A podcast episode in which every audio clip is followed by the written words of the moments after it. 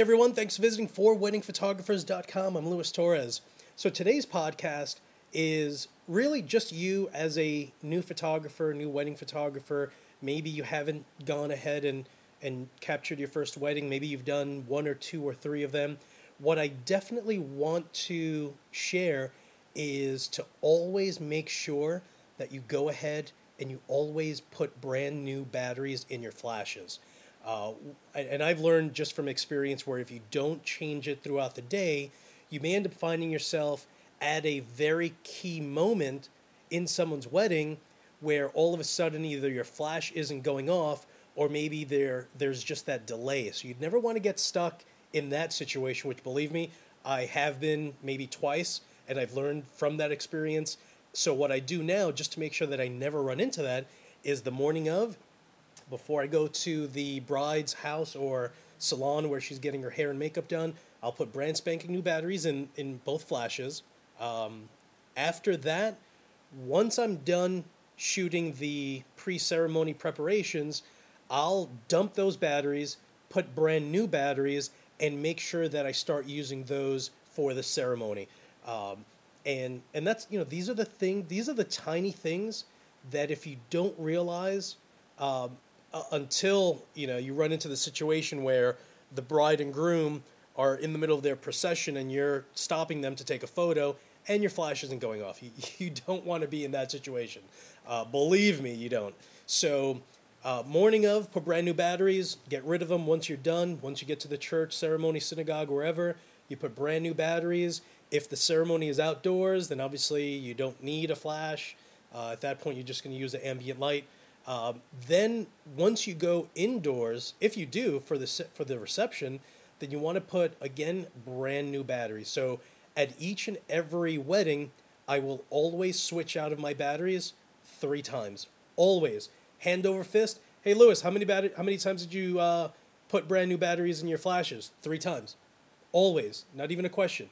Um, and and those are the little things that are so important and and just you know there's some there's some photographers and you know I'm I'm one of them too. If if I could get away with uh, just using ambient light then I'm completely happy. Uh, I love the photos that are taken in ambient light uh, just in sunlight. Uh, the photos just t- end up being just to me just absolutely beautiful that way. But believe it or not every single year when I shoot weddings if I'm lucky, I may walk away with one or two weddings a year where I actually don't use a flash at all. But think of it, you're talking about two out of 30, 40 weddings a year. So just to give you an idea that you need and you're almost forced to becoming an expert at using your flash. And if you're going to go ahead and shoot your first wedding, you know, give it a week. Shoot every single day. Every single day, shoot 100 or 200 photos with your flash. Bounce it to the left, bounce it to the right, 45 degrees uh, upward, um, you know, straight up to the ceiling, uh, and, and even 45 degrees behind you. That always has a, an absolutely awesome effect where the, the light ends up falling absolutely beautifully on, on the bride. So, you know, so always practice with your flash Flash photography, I've always hated it. It wasn't until I got into shooting uh, weddings that I forced myself into it because I had no choice.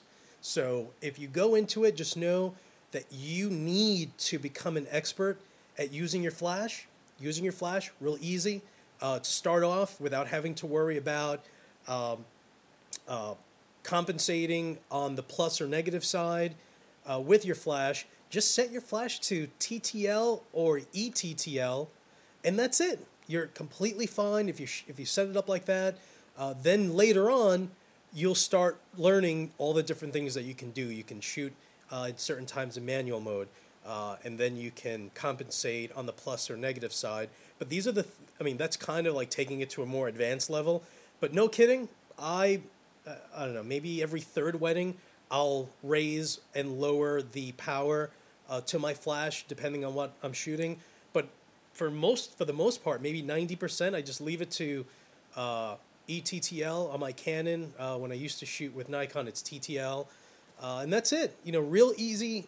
I mean, definitely not brain surgery, but definitely something that you want to do off often and just shoot uh, with your flash throughout your house. Take pictures of your your husband, your wife, boyfriend, girlfriend, dog, a vase, uh, pillows, uh, your feet, whatever. It doesn't even matter.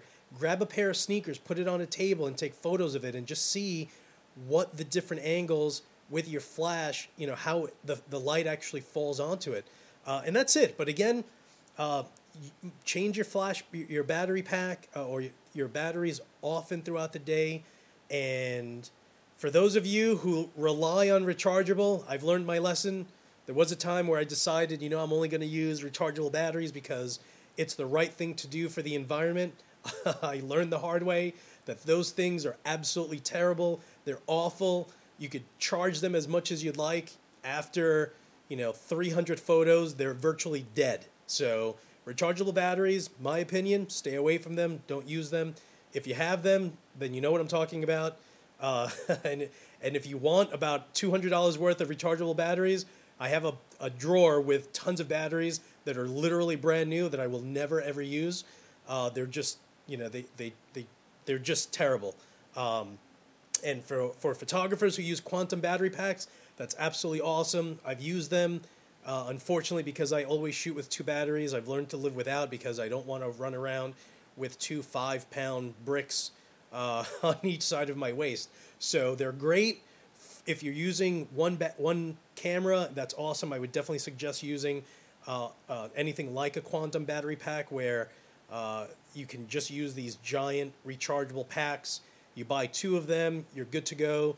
When you're racing around with two cameras all day long and you have way too many cables running around and too much weight holding you down, then you learn quickly that you need to find an alternative. And I, I experienced that years ago. So I've been there, done that. My whole thing now is multiple batteries, uh, multiple battery changes. And if you use Nikon, Nikon flashes, you, you probably know of that fifth battery pack that you can attach to your camera.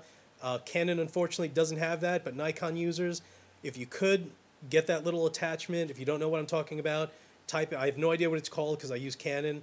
Uh, and by the time I switched over the, to Canon, um, that's when Nikon started uh, selling those.